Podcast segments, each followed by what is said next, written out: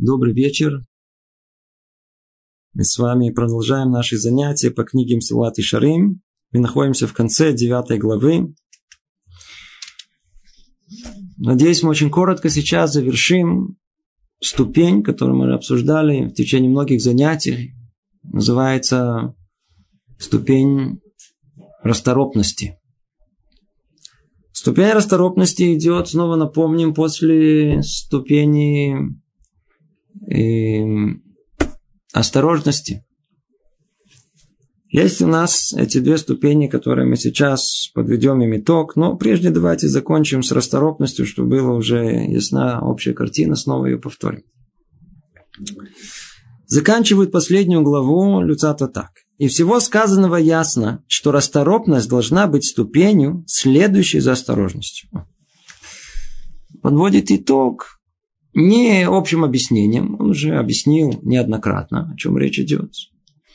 А почему расторопность должна идти за осторожностью? Снова напомним, что такое осторожность. Даже на том уровне, как мы с вами понимаем, этого уже даже достаточно. Это некая база, основа очень многому, что есть в нашей жизни. Быть осторожным. Быть осторожным в поведении, в словах, в деяниях. Быть осторожным, чтобы не стать больным, чтобы не принести себе вред. Есть много-много. На этой основе и строятся все повеления «не делай». То, что Творец предупреждает нас «не делай», потому что нам, как правило, видно то, что принесет нам вред сразу. А то, что потом, не видно. Поэтому Творец предупреждает нас не делать это сейчас, чтобы потом плохо не было. Да? Мицвот не делай. Это первый уровень. Люцато хочет нам объяснить, почему надо было сначала этот уровень. Да? А только после этого можно уже говорить о расторопности, страте, разборстве в своей жизни. Очень многого добиться. И заодно, как мы знаем, на этой основе построены все повелительные мицвот. То, что Творец нам повелевает, сделай то, сделай другое. И объясняет он это так. Ведь в большинстве случаев человек не станет расторопным, если сначала не приобретет качество осторожности. Вполне возможно, что мы подумаем, что эти качества нужно их развивать параллельно. И есть много от этой мысли, что на самом деле все эти две ступени человек должен как-то параллельно развивать себе. Но есть все-таки порядок. Не просто так мудрецы указали нам, что есть сначала ступенька осторожности, а потом ступенька расторопности. Нет, есть порядок. Это естественный, нормальный порядок, как человек должен продвигаться в своем росте. Почему? Потому, он так объясняет, тому, кто не старается быть осторожным в поступках и не размышляет о служении и его законах, а это есть осторожность, как мы уже говорили, трудно проникнуться любовью и жаждой к расторопности и быть расторопным в стремлении к Создателю. Ну, давайте эти золотые слова прочтем их несколько раз. Страшно их читать, но попробуем. Тому, кто не старается быть осторожным в поступках. Про это мы сказали, это на уровне каком? На уровне бытовом, по-простому. Да? Человек просто живет, не обращайте на что внимания. И не размышляет о служении и его законах. Оказывается, что для человека, чтобы был осторожным, что нужно? Нужно помнить об этом. Нужно следить за этим. Нужно размышлять об этом. Надо как-то в этом находиться. Это и есть осторожность, как мы уже говорили. То есть, никогда человек не будет человеком осторожным, если не будет размышлять о служении Творцу, о его законах. И если человек неосторожен, как же он будет человеком, который проникся любовью и жаждой к расторопности? И быть расторопным в стремлении к Создателю? Оказывается, порядок у нас очень-очень-очень ясный и простой. Если не будет предварительного условия, то и не будет как результат последующего. Чтобы не быть голословным, о чем речь идет конкретно? Я уверен, что с этим многие-многие из наших дорогих, милых и близких людей встречаются. когда делаются первые шаги в еврейской жизни. Вначале знакомство с новым, оно вызывает большое воодушевление, большое продвижение. На каком-то этапе вдруг начинаем буксовать. Вдруг начинает такое ощущение, что что-то, знаете, что-то сильно не тянет к соблюдению мицву. Что-то сухо идет. Сухо. Или там кому-то уже даже надоедает. Люди, которые жалуются о том, что им тяжело заставить себя соблюдать мицвот. Тяжело. Как-то они понимают, они слышали, что надо стремиться к любви к Творцу, но что-то у них эту любовь не находит нигде. Ни в сердце, ни в голове, нигде. Почему? А ответ он простой. Образно говоря, можно себе представить человека, который сидит на пляже в удобном кресле, жарит себе такое, знаете, не черное, белое мясо такое, белое мясо. Такое в компании очень такое, где можно обо всем поговорить. Параллельно смотрит переносной телевизор. Слева у него работает какой-то телефон, компьютер, как интернет. Да?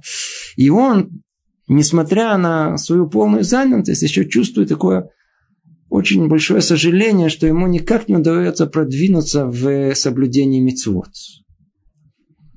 То есть на пляже у него как-то не получается любить Бога. Но не получается. Не получается. То есть о чем речь идет? Речь идет, пока мы из всего, что нас окутывает и держит за горло, не вырвемся, никакой любви к Творцу и продвижения в сторону расторопности у нас просто принципиально быть не может. Как это может произойти? Человек, который сидит в том, что называется духовная нечистота, тума. Он хочет все соблюдать, он ходит с кипой, но фильмы такие, которые у нас считаются не то что не принятые, а запретные. Да, не буду входить в это.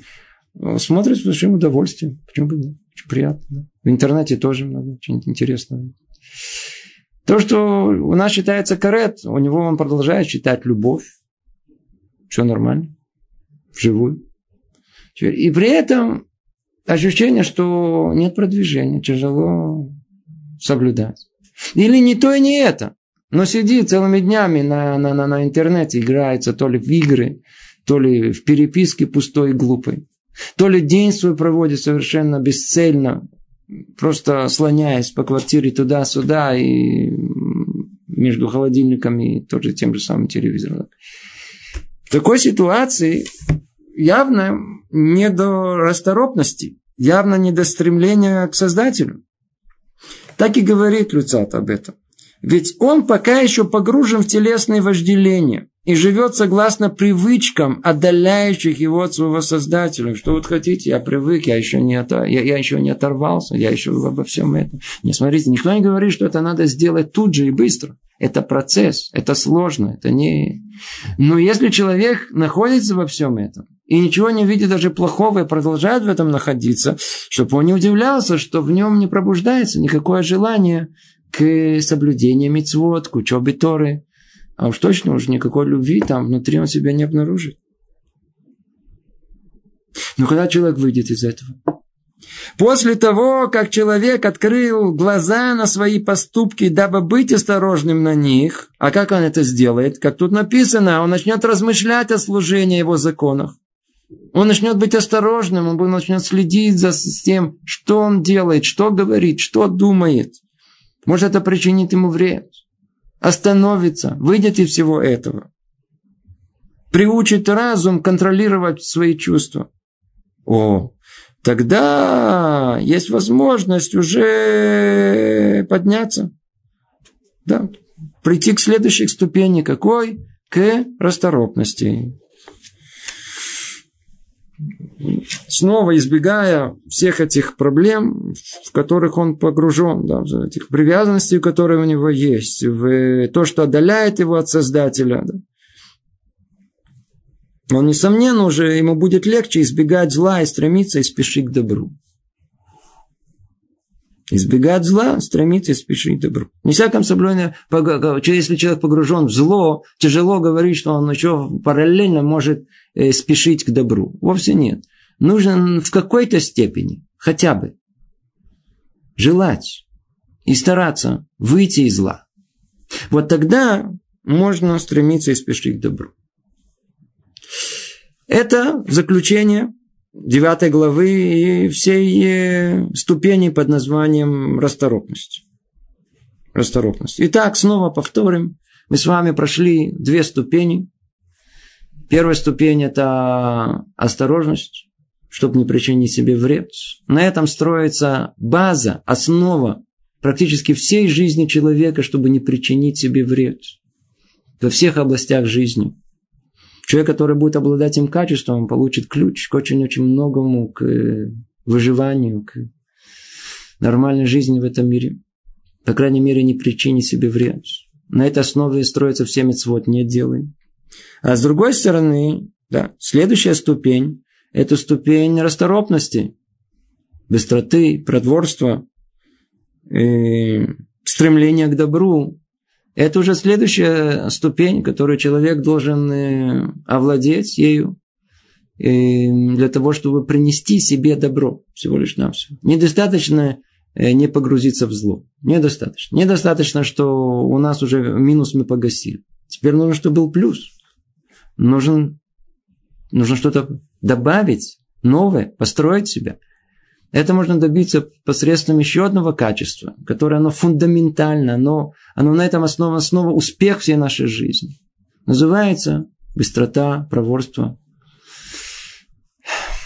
То есть полная противоположность ленности. Итак, мы с вами завершили две ступени. Осторожность и проворство. Расторопность. И мы теперь приходим к третьей ступени. Это тема, которую мы будем разбирать с вами тоже в течение многих занятий. Она называется ступень чистоты. Чистоты. Только тут же надо предупредить. У нас нет адекватного перевода этого слова «накиют».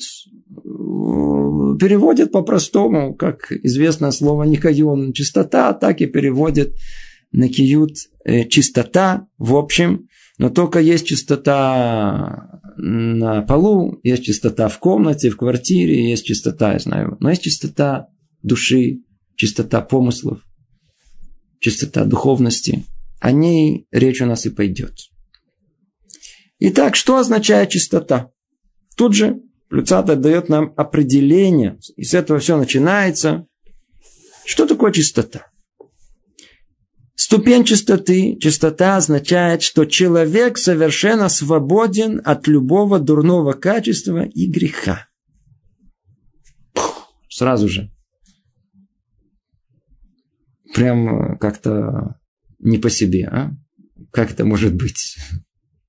В принципе, если бы у нас бы получилась хорошо осторожность и расторопность, то уже было не так бы страшно было бы. Да? Еще раз повторю. Чистота означает, что человек совершенно свободен от любого дурного качества и греха. Теперь давайте расшифруем, что тут сказано. Да. Что значит дурное качество и что значит грех? Грех наиболее нам знакомое. Это плохой поступок. То, что называется хет. Мы знаем разумом, что это плохо, и тем не менее, именно так мы поступаем. Называется грех. Нельзя. А мы пойдем и все равно это сделаем. Нельзя есть, а мы сидим. Нельзя туда ходить, пошли. Нельзя это говорить, сказали. Это называется грех. Явный, очевидный. То есть, чистота означает, что человек не грешит. Не грешит. Теперь я тут же на месте сразу вам скажу о том, что чтобы не было впечатления, что мы сейчас говорим об ангеле. Вовсе нет. Это не ангел. Даже когда мы дойдем без рат Ашем до ступеней еще более высоких, и там мы увидим, что там невообразимые высоты, даже там существует возможность, что такой человек, который забрался на уровне чистоты, он совершит грех. Если кто помнит, мы с вами перечисляли грехи всех наших великих праведников. И Авраама Вину, и Якова Вину, и царь Давид, и так далее. Что это означает? Это означает о том, что грех не сидит в них. А возможность греха, она все-таки еще, да, существует как случайное явление. То, что я сейчас сказал, требует более пристального объяснения. Мы чуть дальше это чуть глубже поймем, когда войдем в более подробные определения. Итак, что тут сказано? Чистота означает, что человек совершенно свободен от любого другого качества и греха. Ну, про грех явный мы уже сказали. А что за дурные качества? Это есть мидот, человеческие качества. Они, как известно, делятся на хорошие и на плохие. Какие плохие качества мы знаем? Зависть, ненависть и так далее. То есть, речь идет уже о человеке, который уже не только работал над осторожностью и расторопностью, но уже добрался до чего-то внутреннего. Что-то там внутри незаметно, называется качество человека. Часть из них, они нехорошие, мешают, там внутри сидят. О, кто заметил, когда мы говорили о осторожности и расторопности, никогда не говорили о качествах человека. Говорили только о открытых нарушениях. А сейчас мы добираемся уже до чистоты внутренних помыслов. Что там внутри сидит. И вот Люцато говорит нам это открытым текстом. Недостаточно быть чистым от известных всем явных грехов. Вы грешили? Нет. Убивали? Нет. Крали? Нет. Прелюбодействовали? Нет. Делали что? Нет. Все нормально. Так это она чистая от всего? Тоже нет. Это называется осторожно. То есть мы уже начинаем чуть-чуть подходить к теме очень-очень тонкой, и нам необходимо в нее всунуть хорошо голову. Чем отличается осторожность от чистоты? И дальше, чем отличается расторопность от чистоты? На первый взгляд, эти понятия очень близкие. Нам надо будет очень хорошо понять, в чем разница между ними. Говорит Люцато, недостаточно быть чистым от известных всех нам явных грехов. И тут он дает нам определение. Необходимо быть чистым также и от готовности сердца поддаться соблазну и разрешать нечто сомнительное. Остановимся тут, это длинная фраза. Просто... Что же такое чистота? Чистота – это вещь гораздо более тонкая. Гораздо более тонкая. Необходимо быть чистым также и от готовности сердца поддаваться соблазну. И разрешать нечто сомнительное, такое, что после тщательного анализа упомянутое разрешение предстанет нашему взору как результат того, что сердце все еще заражено в какой-то мере вожделением, ибо еще не очистилось от него абсолютно, и поэтому склоняет нас к послаблению. Вау, какие слова.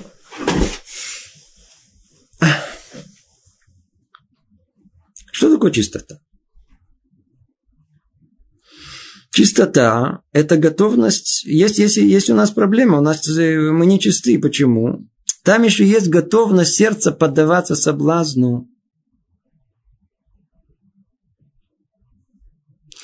Итак, тут же у нас выходит очень четкое, ясное понимание различия на первом этапе. Человек осторожный, он не совершит никакой грех. Не сделает плохой поступок. Но он хочет его сделать? Еще как хочет. Мясо то самое, белое, вкусное, питательное, как называется. Тут называют ее в Израиле питательное мясо. Или такое, рыбки такое вкусное, такое царское, которое нельзя. Но она вкусная. Можно есть. Человек, который осторожный, будет ее есть? Одного еврея в мире найдете, который будет все это есть? Не будет. Но ему хочется? Еще как хочется. Еще как хочется. Это человек какой осторожный. А кто чистый? Чистый – это внутри даже не хочется. Изнутри не хочется. Это разные уровни всего лишь навсего. Помню, когда-то два человека поспорили именно точно на эту тему. Как надо относиться к этому мясу? Надо к нему относиться так, что вообще в глаза его не вижу, вообще ничего не хочу, убрать его отсюда, фу я, нехорошо. Или сказать о том, что смотрите, что вы хотите, я понимаю, что это не надо, да. Я очень хочу. Меня вообще тянет к всему этому, да. Но я знаю, что нельзя, поэтому я не буду делать. Это спор между человеком осторожным и человеком чистым. Человек осторожный тянет, изнутри что-то там не дает спокойствия. То есть, как тут сказано, готовно сердцу поддаться соблазну. Сердце готово ежесекундно к соблазну. Пожалуйста, да. Но только и как-то удается себя преодолеть. А кто такой человек осторожный? Нет соблазна в сердце. Видит, ничего, как просто обращать на это внимание, как кусок дерева. Да, кусок. Чистый человек. Это чистый человек. В нем не пробуждается уже это желание. Почему? Потому что изнутри он утвердил силой разума, в сердце, в чувствах, в привычках. Он уже утвердил понимание того, что нельзя это есть. Нельзя нарушать. Нельзя говорить подобное. То есть, это утвердилось настолько, что уже не пробуждает в нем соблазн сердца. Еще есть еще одна составляющая. И разрешать нечто сомнительное такое, что после тщательного анализа упомянутое разрешение предстает нашему взору как результат того, что сердце все еще заражено в какой-то мере вожделением, ибо еще не очистилось от него абсолютно. Ибо это склоняет нас к послаблению. Что за послабление? Что за разрешение? Например, человек голоден. Да. Я снова беру такие безобидную область под названием кашрут. Да. Человек зашел в магазин, и он голоден. Теперь он приехал в Израиль. Что он делает? Он в Израиле зашел в магазин. Смотрит такие. Все написано на иврите, на языке Торы. А кушать хочется. Скажите, ну что, в Израиле не кошерно? А? Все кошерно. Святая земля.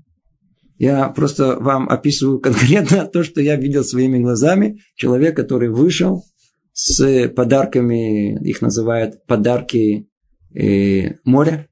Да, то есть, он вышел просто с тем, что полностью запрещено. Да, он зашел в магазин. У него как-то у него потянуло, он все купил, все, что нельзя было. Там он все соблюдал. Да.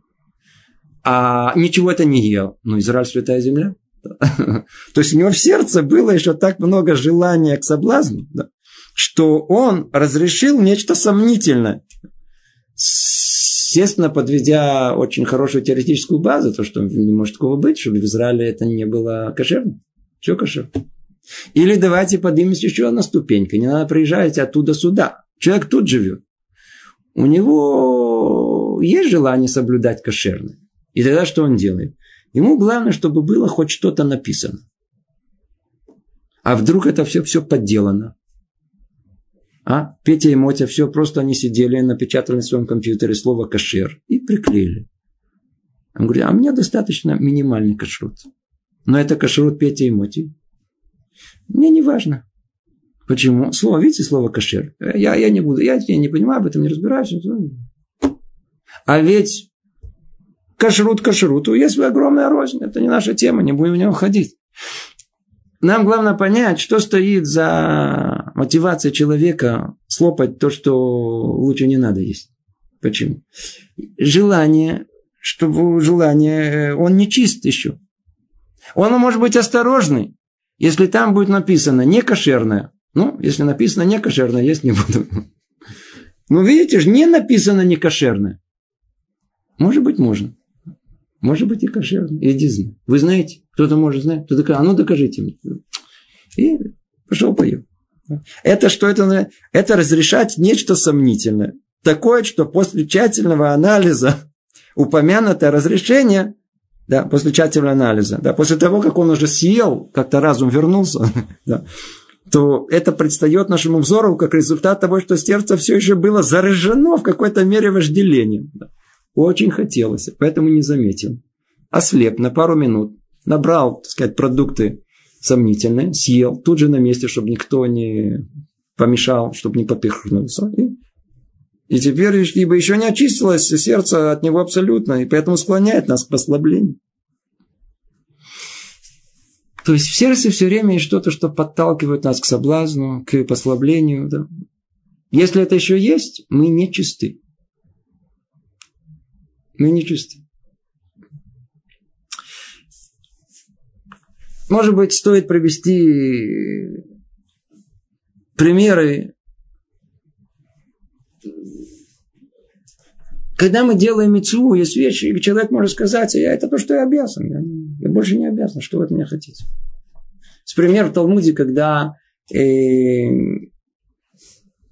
нашли у Раби Шимона Бен Шатаха, да, одного из наших величайших мудрецов, он нашел осла. Осла, находка, да. Без примет, без всего было. Осла. Всем законам осел его. Через какое-то время обнаружили, непонятно где и как, я не помню все обстоятельства, его ученики о том, что там было припрятано на этом осле какие-то сокровища, деньги. Ну, они обрадовались. Какой у нас Ребе праведный, что Кадош Барух Ху послал ему таким образом средства для существования. Он жил в такой бедности. Когда это объявили Раби Шимон бен Шатаху, то он сказал: нет, вы должны вернуть это. А почему вернуть? Он сказал: мне лучше, чтобы прославилось имя Творца, чем чтобы я разбогател. Что мы видим? Мы видим тут, это уже уровень, это может быть пример, это привел в сторону расторопности, сейчас мы дойдем до нее, а не в сторону осторожности. Но что мы тут видим? Есть тут готовность уже не то, чтобы не перейти через закон. По закону это его. Ни в всяком сомнении. По закону это его. Но уже, по крайней мере, там внутри сердца есть готовность уже чего-то более высокого. Мне более важно, это, что прославилось имя Творца в этом мире. Я только чуть-чуть поторопился. Этот пример, он нам сейчас будет более подходящий в примере с расторопностью. Потому что расторопность, она тоже связана с чистотой. Хотя бы по той причине, что она ступенька перед чистотой. Да.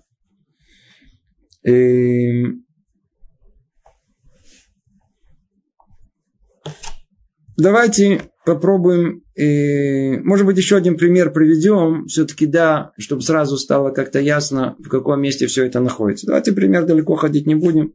Пример, который у меня недавно спросили.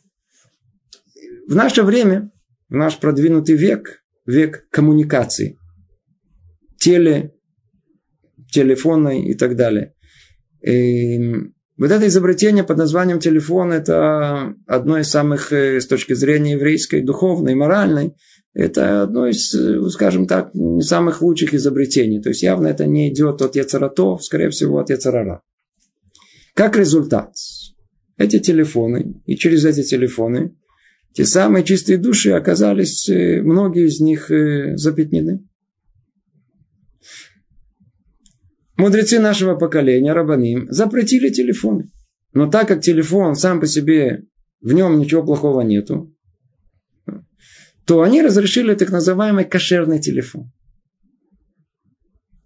Кошерный телефон не позволяет связи современной, продвинутой, как то интернета, а кошерный телефон используется исключительно для одной простой цели. Как он и предназначен, под названием телефон. Говорить по телефону. Да, то есть общаться с человеком. Один тут, другой там. Чтобы можно было поговорить с домом, с женой, с детьми. И не более того. Никаких дополнительных нагрузок этот аппарат не несет. Тут же пришло... не один раз мне приходилось... Какие претензии. А почему это нельзя? У подростков вообще это... А почему это нельзя? То есть в сердце сразу что сильно хочется. Во-первых, все, что блестит, все, что там дополнительно, игры там какие-то, как на что-то кнопки нажимают, все это очень-очень привлекает. А почему нельзя? А что это такое? А какой у них аргумент? Они говорят: да. Кто захочет подсмотреть, кто хочет испортиться, все равно найдет. Сейчас даже это можно взломать, это его перевести, его номер кошерный, а там иди знай, что он там делает. Скажите мне, что стоит за этим запретом? И что стоит за желанием этих людей, чтобы этого запрета не было? Что стоит? За этим запретом стоит одно единственное. Чтобы даже те люди чистые, которые еще не заморали ни глаза, ни уши свои, ничем недостойным, чтобы им просто перед ними никакого соблазна не было. Всего лишь на все. А те, которые захотят это и уже испорчены, про них и речь не идет. Они уже испорчены. И не знаю, может, будут пользоваться этим, так чуть-чуть меньше, может быть, хоть как-то спасутся. Но человек, тот, который ни разу не заморался, то у него и не появится такая возможность. ФМО. А что те люди, которые хотят, чтобы этого не было? Что у них стоит? А что у них? У них стоит готовность сердца поддаться соблазну. Плюс разрешить нечто сомнительное. То есть нету чистоты помысла. Спросите этих людей, это же люди религиозные, мы говорим про людей религиозные. Говорит, а скажите, а можно смотреть, а можно это видеть, а можно это слышать? Не, конечно, нельзя. Об этом речи не идет. Но вы же можете попасться, это может произойти, это может, если так, я знаю, такое может быть. Вам какие-то смс начнут люди, которые вообще вас не знают, посылать. Какие-то вы там присоединитесь, на эту кнопку нажмете, попадете на тот сайт и так далее. Не, вы знаете, отойди. Может, да, может, нет. Чего нету? Тут и находится разница между это пример, прекрасная разница между человеком чистым и человеком осторожным. Осторожный, он может быть и ничего плохого он ему скажет, тут нельзя, это не заслуженно, нельзя видеть. Нет, не дай Бог, да вы что? Ни в коем случае, я это понимаю. А что сделает человек чистый? В нем не пробудится желание даже приблизиться к этому. Подальше. Пойдем дальше. А у человека, который освободился от него, совершенно и очистился от всякого следа зла, который влечет за собой вожделение, видение вещей будет абсолютно ясным, а способность различать кристально чистой. И влечение его не склонят его ни к чему. Во всем, что является грехом, даже самым легким, он распознает зло и отдаляется от него. Как сказали мудрецы,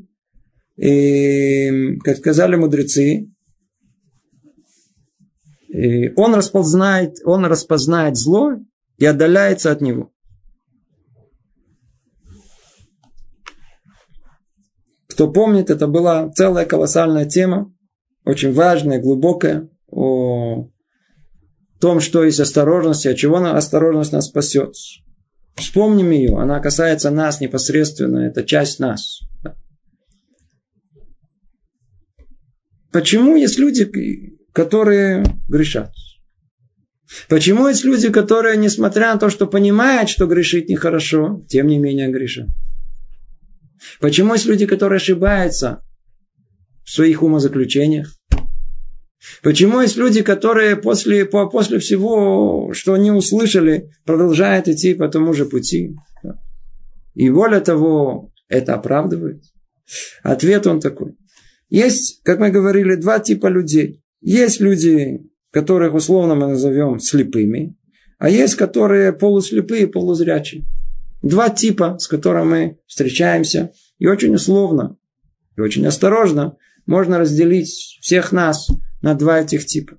Есть человек, который по-простому вокруг просто тьма. Просто ничего не видит, кроме своих желаний.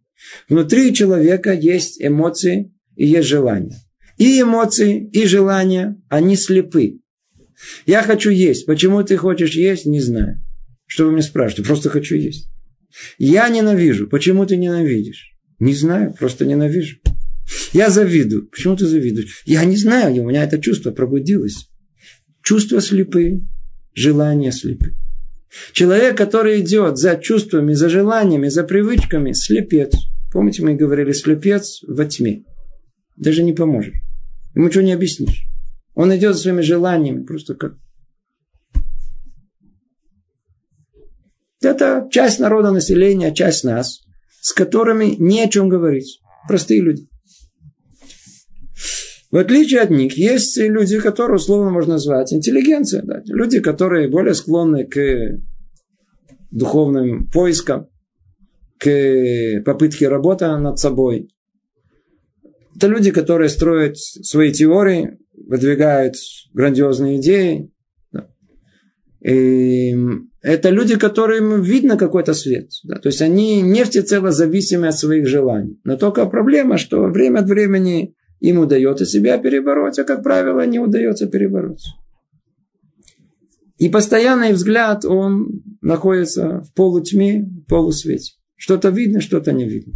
И когда они что-то увидели, тут же приняли за полную картину, за истину. И на основе какого-то одного взгляда в одну дырочку вдруг построили целую огромную теорию. Интеллигенция. И те, и другие для нас это пути неприемлемы. Почему? Потому что не видно картины всей. Не видно, никогда такой человек не доберется до истины. Для первых истина это вообще понятие совершенно неясно, непонятное, неприемлемое. Уйди отсюда, даже не напоминай. А для вторых это понятие существует, оно всегда искривлено. Все наоборот. Как правило, черное на белое, белое черное. Они ищут, но только не в том месте. Если уже и нашли, то не то. Как этого можно избежать? Есть один единственный способ. Очистить самого себя. Это и есть та самая чистота. Надо научиться, чтобы взгляд наш на этот мир был непредвзятый. Чтобы не слепота желаний моего тела, она диктовала мне, что я сейчас вижу, и не диктовала мне понимание всей картины мира, которая передо мной находится. Это то, что говорит Люцато. Человек, который он нету чистоты, он, у него еще есть готовность сердца поддаваться соблазну. Что это означает? Это человек, который освободился, который поддается соблазну. У него сердце какое оно?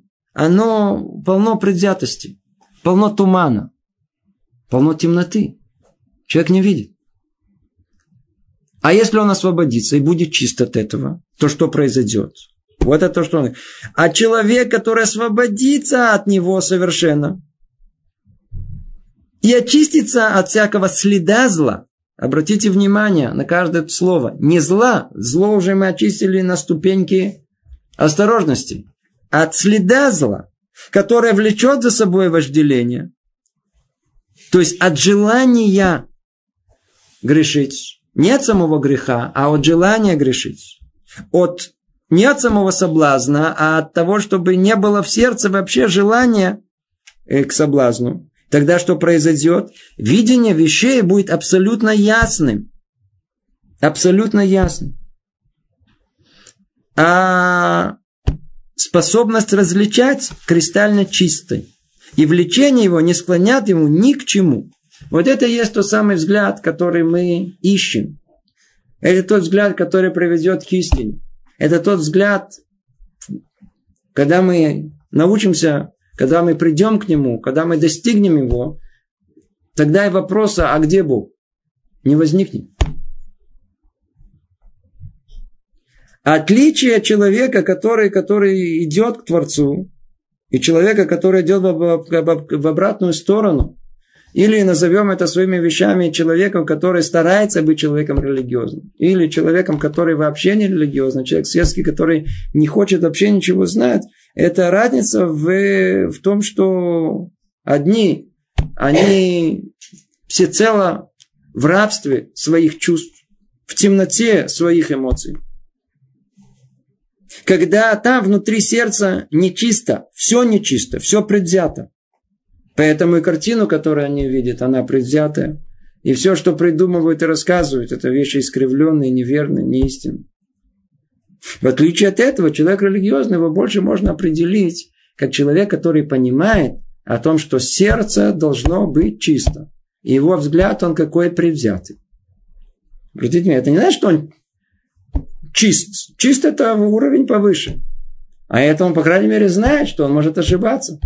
Он знает, что он сейчас вывод делает только потому, что ему хочется отдохнуть. Или только потому, что какое-то другое вожделение толкает его. Он, по крайней мере, осведомлен о том, что его выводы, его умозаключения, они нечисты. А поэтому и не верны. Он хотя бы знает, осведомлен об этом. В отличие от людей, которые вообще в голову не приходят, что могут в чем-то ошибаться. Итак. У человека, который освободился от него совершенно и очистился от всякого следа зла, которое влечет за собой вожделение, видение вещей будет абсолютно ясно. Видите? Видение вещей будет абсолютно ясно. Рав Вольбе неоднократно в своих книгах возвращается к той же самой теме. Он обязывает каждого еврея видеть ясный мир. Мы должны видеть мир ясно. Не запутанный. Негде все перепутано, все непонятно. И что утром просыпается, вообще не может проснуться. Ночью не может заснуть. Запутался во всех отношениях, на работе, с женой, с детьми, с родителями. Все перепутано. Про мировоззрение вообще не говорит. Быть религиозным, не быть религиозным. Все перепутано. Человек должен видеть ясный мир. Когда он его увидит, когда все будет четко и ясно перед собой, тогда, когда он будет очищен от всякого следа зла, которое влечет за собой вожделение. Видение вещей будет абсолютно ясным. А способность различить кристально чистой. Да, то есть, способность разделить между добром и злом, да, оно будет чисто. Будет ясно и понятно, что это зло, а это добро. Иногда приходят к рабу и спрашивают вопрос. Правда, это ответ. Как вы знаете этот ответ? А у раба уже какое качество есть? Чистота помысла, чистота видения, или другими словами, чистота сердца.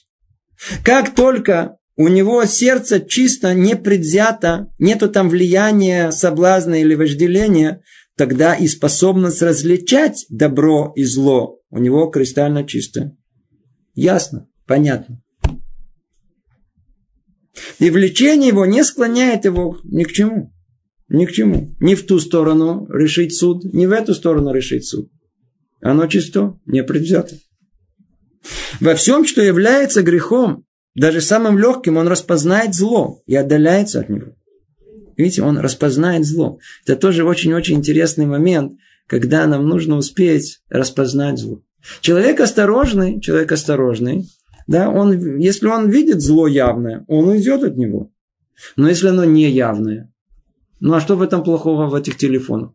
Что тут плохого? Я поговорил, я ни на какие кнопки не нажму. Но ты же можешь нажать. Но может что-то случиться. Не, ну это какая вероятность, это не случится. Надо распознать зло. Заранее и отдалиться от него. И сказали мудрецы о совершенных людях, очищающих свои поступки до кристальной чистоты так, чтобы даже малейшее движение в сторону зла в них не было. И сказано в трактате Сангедрин, чистый разум, он что в Иерусалиме. Да, наших мудрецов называют накией дат. Кстати, очень интересно, слово дат, мы уже с вами разбирали, слово дат, как правило, переводят по-простому разум, но только в еврейской терминологии это термин. Это есть у нас понятие, кто помнит, уже неоднократно разбирали, есть хохма, есть бина и есть да. То есть мышление человека, оно неодномерно, неоднородно. Оно устроено из самых разных составляющих. Да. Есть у нас понятие хохма, есть понятие бина. Да. И дат. Дат – это тот самый разум, это умение взвесить в конечном итоге две стороны. Хохма дает ему одну картину, бина другую. Теперь кто-то должен в конечном итоге сделать вывод и решить. Это умение это шикуль дат. Это взвесить окончательное решение, чтобы его принять. Да. Порой это между одинаковыми, казалось бы, ситуациями. Вот это умение чистота разума, это единственное условие, чтобы мы могли что-то либо решить. Накией дат, именно дат, та средняя мера, которая все взвешивает, она должна быть наки, она должна быть чистая, она должна быть чистой. Взгляд человека должен на этот мир быть чистым, да, быть чистым. Помню, приводили пример, как в свое время Луи Пастер, он открыл явление под названием бактерий. До него это не было известно. И он проделал определенные эксперименты, опыты. И в другом месте решили проверить. Наука, надо проверить, что это воспроизвести то же самое. И прислали ему ответ. Тут же мы попробовали. И все, что ты сделал, ничего не получается. Все это неверно. Что нам дал ответ? Вы не помыли пробирку. Помойте ее. Надо, чтобы она была чистая, тогда эксперимент получится. Так и у нас. Для того, чтобы взгляд наш был чист на мир, нам нужно помыть пробирку. Надо сердце, да, то есть, чтобы это было все чистое. Да, все. Сердце должно быть чистое, чтобы этот мир рассмотреть, разглядеть его. Это то, что требуется от нас. Не быть предвзятым, чтобы не было соблазна сердца, чтобы вожделение сердца не склоняло нас к разным идеям и мировоззрению. Это тоже должно быть. И примеров наших мудрецов в этом постоянно во всем.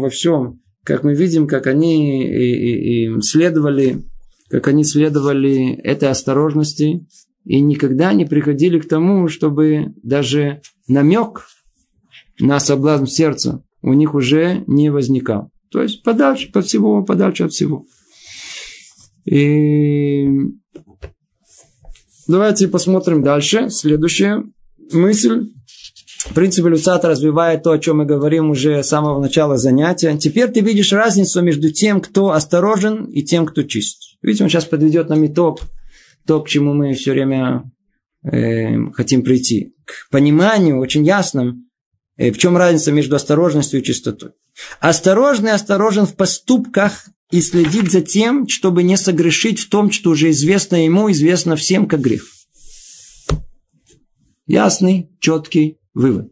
Кто такой осторожный? Осторожен тот, кто осторожен в своих поступках и следит за тем, чтобы не согрешить.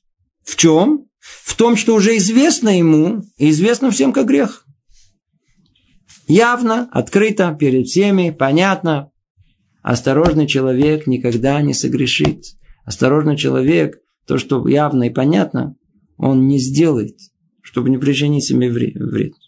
Однако, он еще не властвует над собой настолько, чтобы сердце его не потянуло вслед за естественным вожделением и не склонило его разрешать себе нечто, не являющееся очевидным для всех злом. Естественно, нет. Все примеры, какие хотите.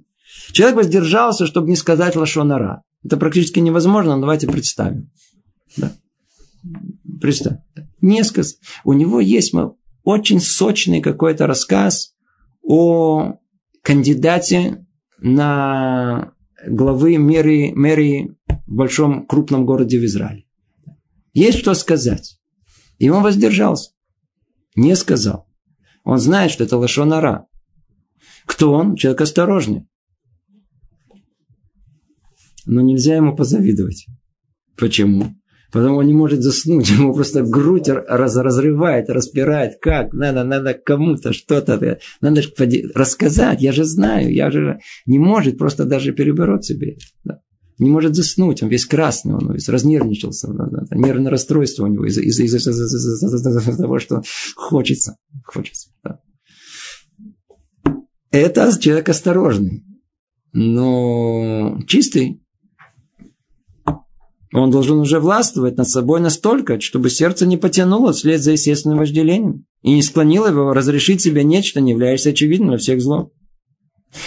Так происходит потому, что при всем старании подчинить себе дурное начало и сдержать вожделение, это не меняет природу человека.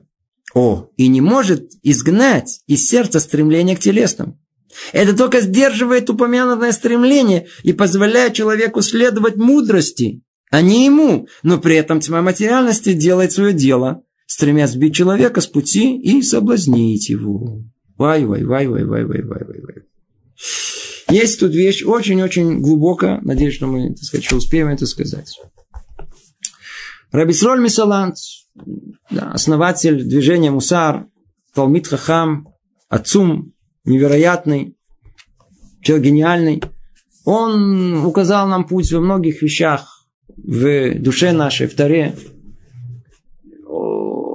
Когда он говорит о понятии исправления, чувы и так далее, и работы с собой, работы над собой, то он указывает, два пути есть. Есть два пути, каким образом человек может работать над собой. Каким образом именно он может работать над собой.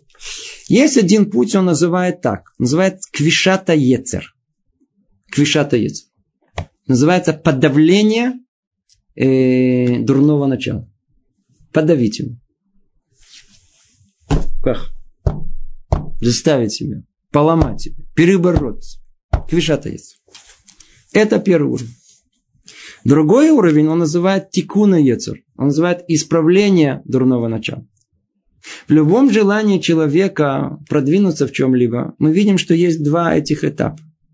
Сколько людей, милых, добрых и хороших, есть, которые взяли на себя что-ли изменить себе. Вы знаете таких? Я думаю, что мы все прекрасно знаем. Они не только в Австралии, они даже тут. Что у них получилось? Конечно же, они взяли на себя исправление. Один день. Они послушали какое-то занятие, пришли на какой-то там курс. Все нормально, на месте. Завязал. Взял на себя. Обязательно. Все очень хорошо. Продолжался день. В этот вечер все нормально. Не ругались. На второй день то же самое. Третий день как будто и не было слышно, не видно. Вообще речи ни о чем не идет. Что произошло? Они попытались работать над собой. Как? Они пытались, называется, лихбош ецер. Они переломать ецер. Переломать дурное начало, отлично говорит.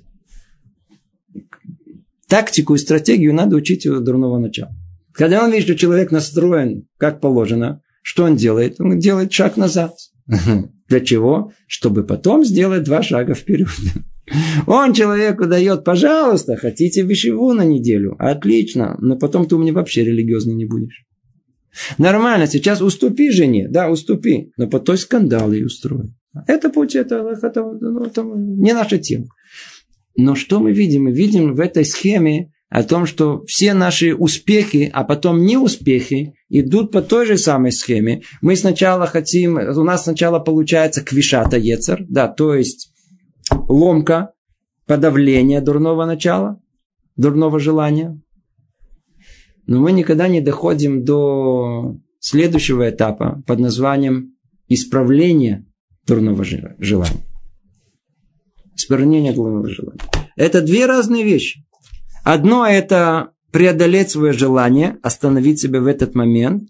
А другое это попробовать это желание и вообще искорчевать из своей души. Если мы присмотримся, то мы увидим, что осторожность, она остановит нас в момент, как мы говорили, преодолеть себя в этот момент.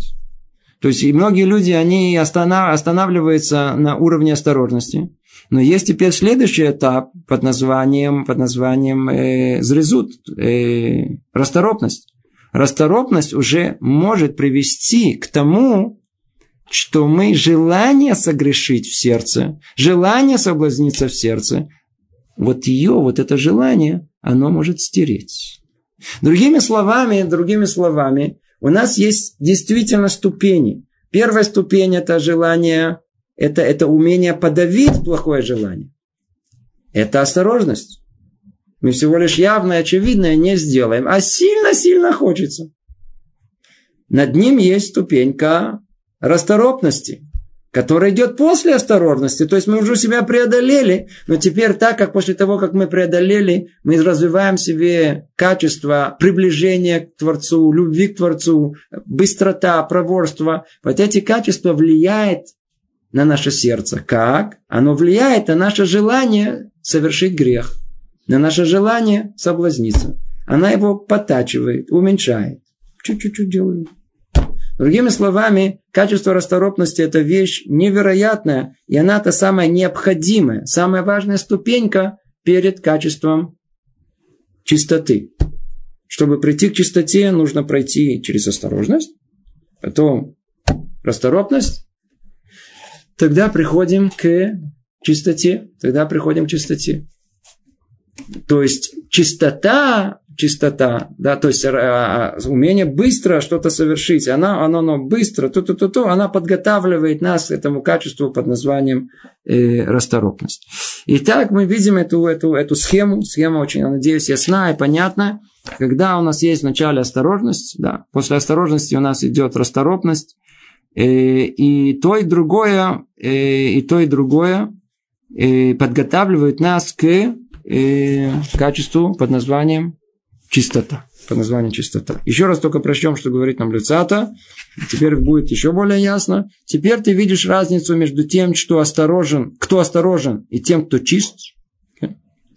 Осторожен в поступках и следит за тем, чтобы не согрешить в том, что уже известно ему. И известно всем как грех. Да, уже много раз это сказали.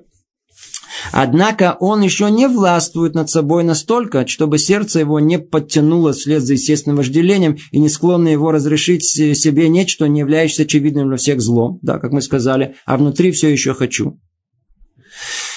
А почему все еще мы хотим? И тут Люцато объясняет нам, как можно прийти по-настоящему к чистоте через ступеньку проворности, расторопности.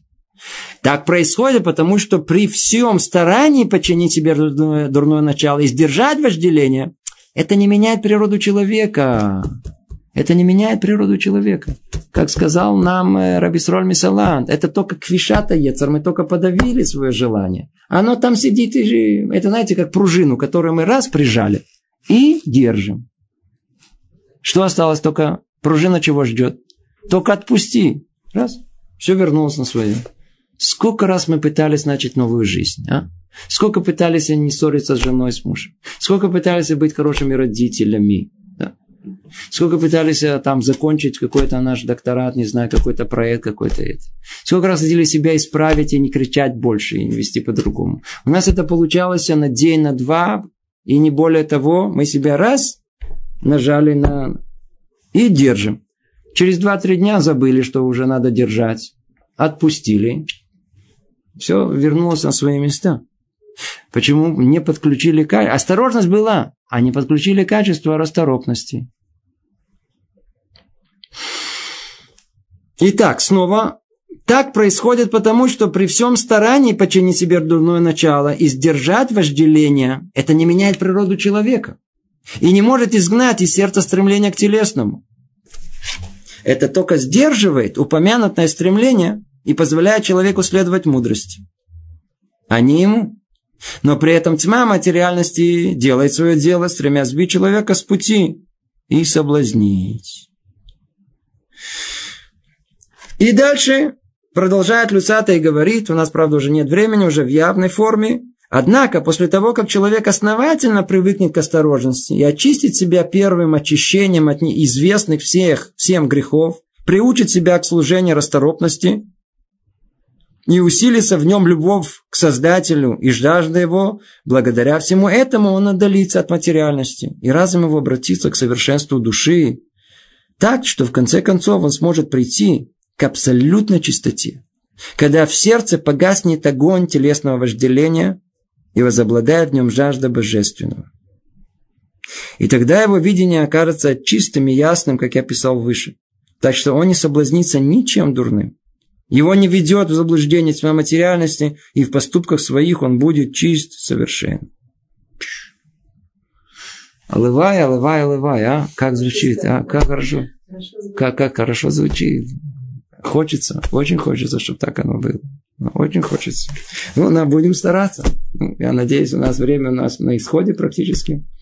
Поэтому мы на этой ноте, как бы здорово, как бы хорошо бы, укрепимся в нашем желании, чтобы мера осторожности и мера расторопности поселилась в наших душах до такой степени, что могла породить чистоту. чистоту сердца, чистоту помыслов и всего остального, тогда пшу, какая жизнь может быть? Как все может быть по-другому? Как может быть все по-другому? То есть, когда мы говорим о иудаизме, да, и когда мы живем еврейской жизнью, то кто читает эти строки, он понимает, насколько порой наша жизнь, она далека от того, что от программы минимум. От программы минимум, я повторяю, от того, что Творец требует от нас. На этом мы с вами закончим. Я надеюсь, у нас будет более мажорная нота в следующий раз. Да. Так, всего доброго. Привет из Иерусалима.